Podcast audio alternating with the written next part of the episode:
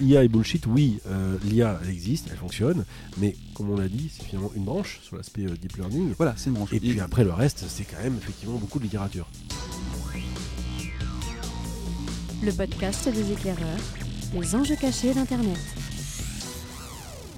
Bonjour à tous et bienvenue dans le podcast des éclaireurs numéro 6, les éclaireurs du numérique, chaque semaine pour décrypter ce qui se passe dans le web, sur Internet, et euh, essayer de, de, voir quels sont les secrets cachés du web. C'est un peu notre baseline, on la revendique comme ça, et nous, c'est notamment Fabrice Epelboin. Salut Fabrice. Bonjour. Je commence toujours par toi, je sais pas pourquoi. En fait, euh, Damien Douany, on reprend tout. Peut-être Da- parce que je suis plus vieux que toi. C'est Ah, peut-être- ah, c'est une question d'âge, en fait, ça. c'est une espèce de À respect. En fait, j'aurais une espèce de respect, tu vois, comme ça, profond. Voilà, un respect pour les années. Alors, si on parle du plus vieux, en même temps, c'est moi. hein, Ah, donc, c'est c'est un peu raté pour vous. Damien, bonjour. Bonjour. Et moi, je suis Bertrand Ledôtre. On parle euh, de, pendant une dizaine de minutes de l'intelligence artificielle.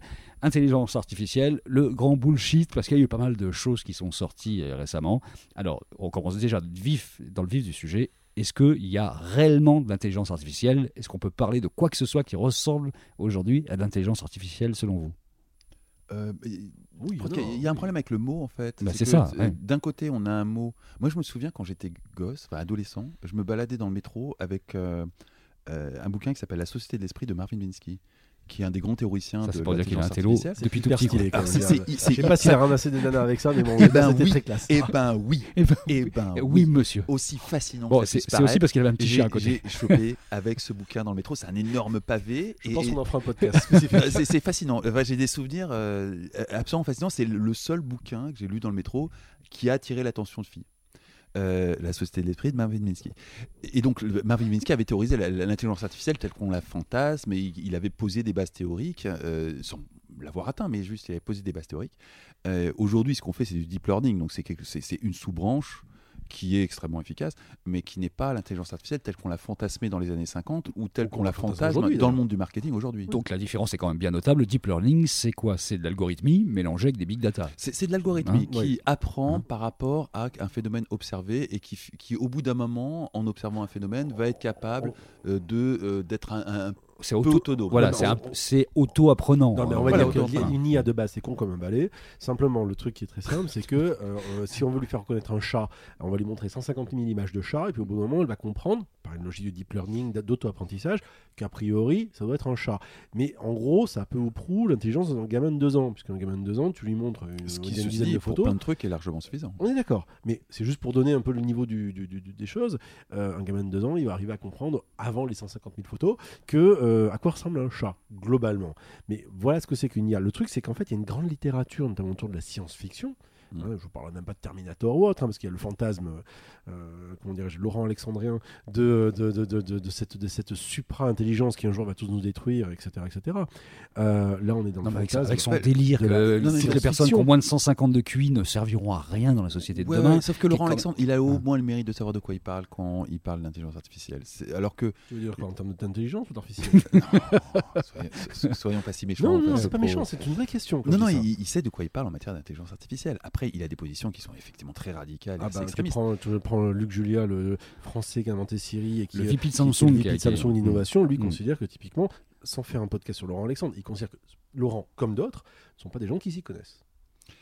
Il y a un grand débat dans lequel, honnêtement, on n'a pas le niveau technique pour trancher. hein. Oui, c'est la guerre de légitimité euh, entre les, les, les gars là, franchement. Non, non, ouais. en dehors de Mm. la légitimité, euh, entre des gens qui euh, sont persuadés qu'un jour on va aller vers une intelligence artificielle proche de l'esprit humain, avec potentiellement une conscience et Mhm. un quotient intellectuel mesurable qui pourrait dépasser celui des êtres humains.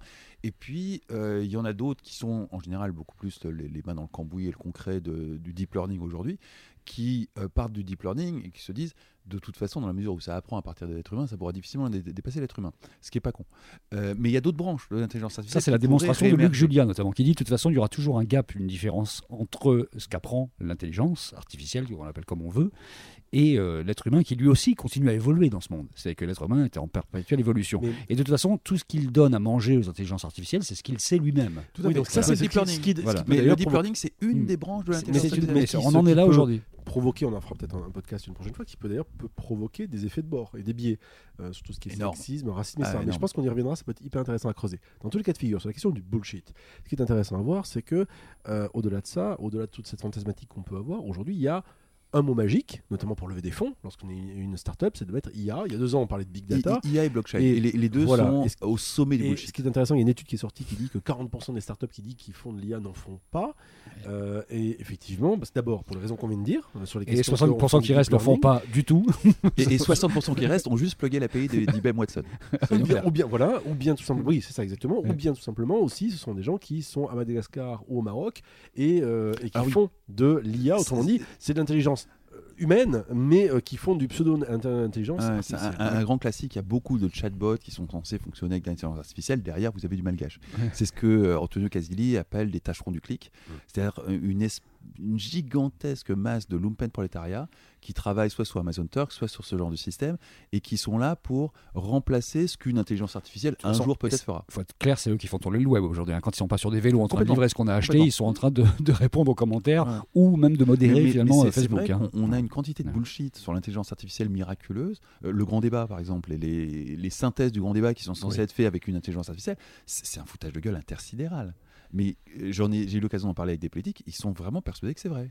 Ils sont convaincus que ça va marcher. Mm. Et qu'on leur explique où on en est aujourd'hui avec l'intelligence artificielle et l'impossibilité de traiter tout ça, ils, ils, bloquent. Ils bloquent, ils sont persuadés qu'il y a une solution technique, on pousse sur un bouton et hop, euh, tout d'un coup, le- la synthèse du grand débat va être faite. C'est le solutionnisme technologique. euh. Tout à fait, alors que la synthèse du grand débat, elle est faite depuis belle lurette. hein. On attend plus euh, la fin du débat pour vous donner la synthèse.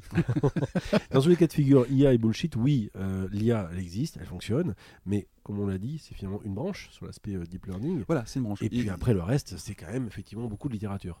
C'est beaucoup de littérature ou de recherche et développement dans des laboratoires qui, un jour, peut-être dans 10 ans, 20 ans, 30 ans ou après-demain, donneront des résultats incroyables et d'une nature totalement différente. Comment se fait-il que tant de fonds d'investissement, tant de partenaires se font euh, avoir par euh, des startups qui vendent un bot qui est fait à Madagascar pour de l'intelligence artificielle? C'est quand même dingue ça. Il y a un moment l'arnaque précis. dans la finance, c'est un mm. grand classique. Ouais, enfin, quand même à ce point-là, quoi. Parce l'a- que là, on l'a- voit les levées de fonds des, des startups et notamment françaises, c'est assez impressionnant. Et dès qu'on commence à sortir sur Alors, il y en l'intelligence a qui font des artificielle, choses euh, intéressantes quand même. ouais, Ouais, ouais, Moi, il j'en ai une en tête, Mm. par exemple, qui fait euh, de tout ce qui est euh, euh, prévention des risques, par exemple, pour les assurances.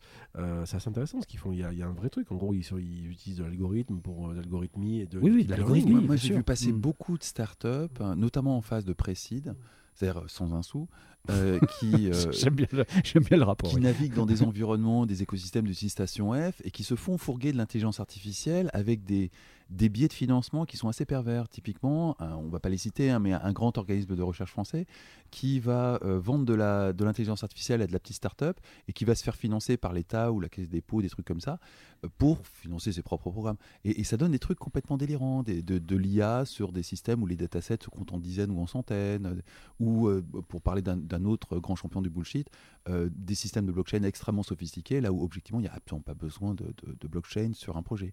Euh, tout ça, effectivement, c'est pour rendre les projets plus sexy, mais c'est aussi pour financer tout un tas de, de gens qui gravitent autour de l'écosystème, qui ne sont pas des startups, qui sont des fournisseurs de services Bon, pour les fait- startups. Vas-y. Et pour venir sur ta question euh, concernant pourquoi est-ce que les, les fonds d'investissement investissent, parce que, enfin, investissent beaucoup là-dessus, bah, ils misent sur l'avenir, ils se disent pourquoi pas, on va, on va mettre un peu d'argent et dans l'eau, il y en a bien une qui va fonctionner, qui va, qui va avoir un système intelligent, euh, et pourquoi pas. Alors après, il y a, c'était à la mode, il y a deux ans, c'était big, big data, on il y, a, il y a toujours eu des, des buzzwords de toutes les manières à chaque fois, blockchain, il y en aura un autre qui viendra après. Euh, ce qui est intéressant dans l'histoire, c'est de se dire que, bon, bah, finalement, il y en a quelques-unes quand même dans l'eau qui, qui, qui- qui apparaissent, surtout en B2B d'ailleurs, je trouve, plutôt qu'en B2C, euh, sur les aspects, les aspects IA. Donc il y aura des, des belles choses qui vont arriver. Après, c'est juste peut-être une question de vocabulaire, parce qu'on assiste aujourd'hui à l'émergence de- d'algorithmies de plus en plus pointus, des traitements de données de plus en plus efficaces, et en fait, on est en train de se rapprocher doucement, doucement, doucement de quelque chose qui ressemblerait demain à une forme d'intelligence Je artificielle. suis pas sûr parce qu'il y a une notion d'autonomie mais dans l'intelligence on- artificielle. On a juste mis le nom un peu trop tôt sur des choses, finalement. on- non on est surtout dans la collision entre un terme qui est littéraire, dans un pays qui est littéraire, avec des dirigeants de ce pays qui sont littéraires ou juristes au mieux, euh, et qui se saisissent d'un terme technique, mais d'un terme technique qu'on retrouve dans la littérature. Donc ils se l'approprient très facilement parce qu'ils ont un background, ils ont lu Asimov, ils ont lu tout un tas de choses comme ça, et euh, quelque part ils ont l'impression de maîtriser le sujet, alors que la réalité technique est à mille lieues d'Asimov. Je pas C'est une dimension science-fictionnelle à nous. voilà, c'est une dimension science-fictionnelle, mais euh, je, vais, je vais mettre 5 minutes ma casquette de prof à Sciences Po. Euh, on toutes nos élites dans ce pays sont littéraires, toutes. Où il n'y a pas, à quelques rares exceptions près, de grosses boîtes dirigées par euh, quelqu'un avec une solide culture scientifique. Cependant, ce qui est intéressant à voir, c'est que les grands pontes aujourd'hui de l'IA dans les différents, notamment GAFA, sont français. Parce qu'on prend le patron de, le patron de l'IA chez Facebook, Hmm. c'est un français. On a Euh, d'excellentes euh, filières mathématiques, Oui. ça, ça produit d'excellents d'excellents ingénieurs euh, parfaitement adaptés par l'IA, mais qui vont travailler pour les Américains. Et oui, la France produit des choses exceptionnelles en matière d'intelligence. La preuve, ce podcast toutes les semaines, par exemple. Oh, c'est beau. Oh, C'était beau, ça. hein. Oh, Hein. C'était le numéro 6 du podcast des éclaireurs.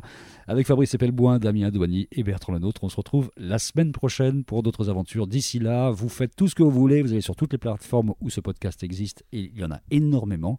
Et vous pouvez liker, évidemment, et vous abonner. À la semaine prochaine. Et abonne-toi et partage.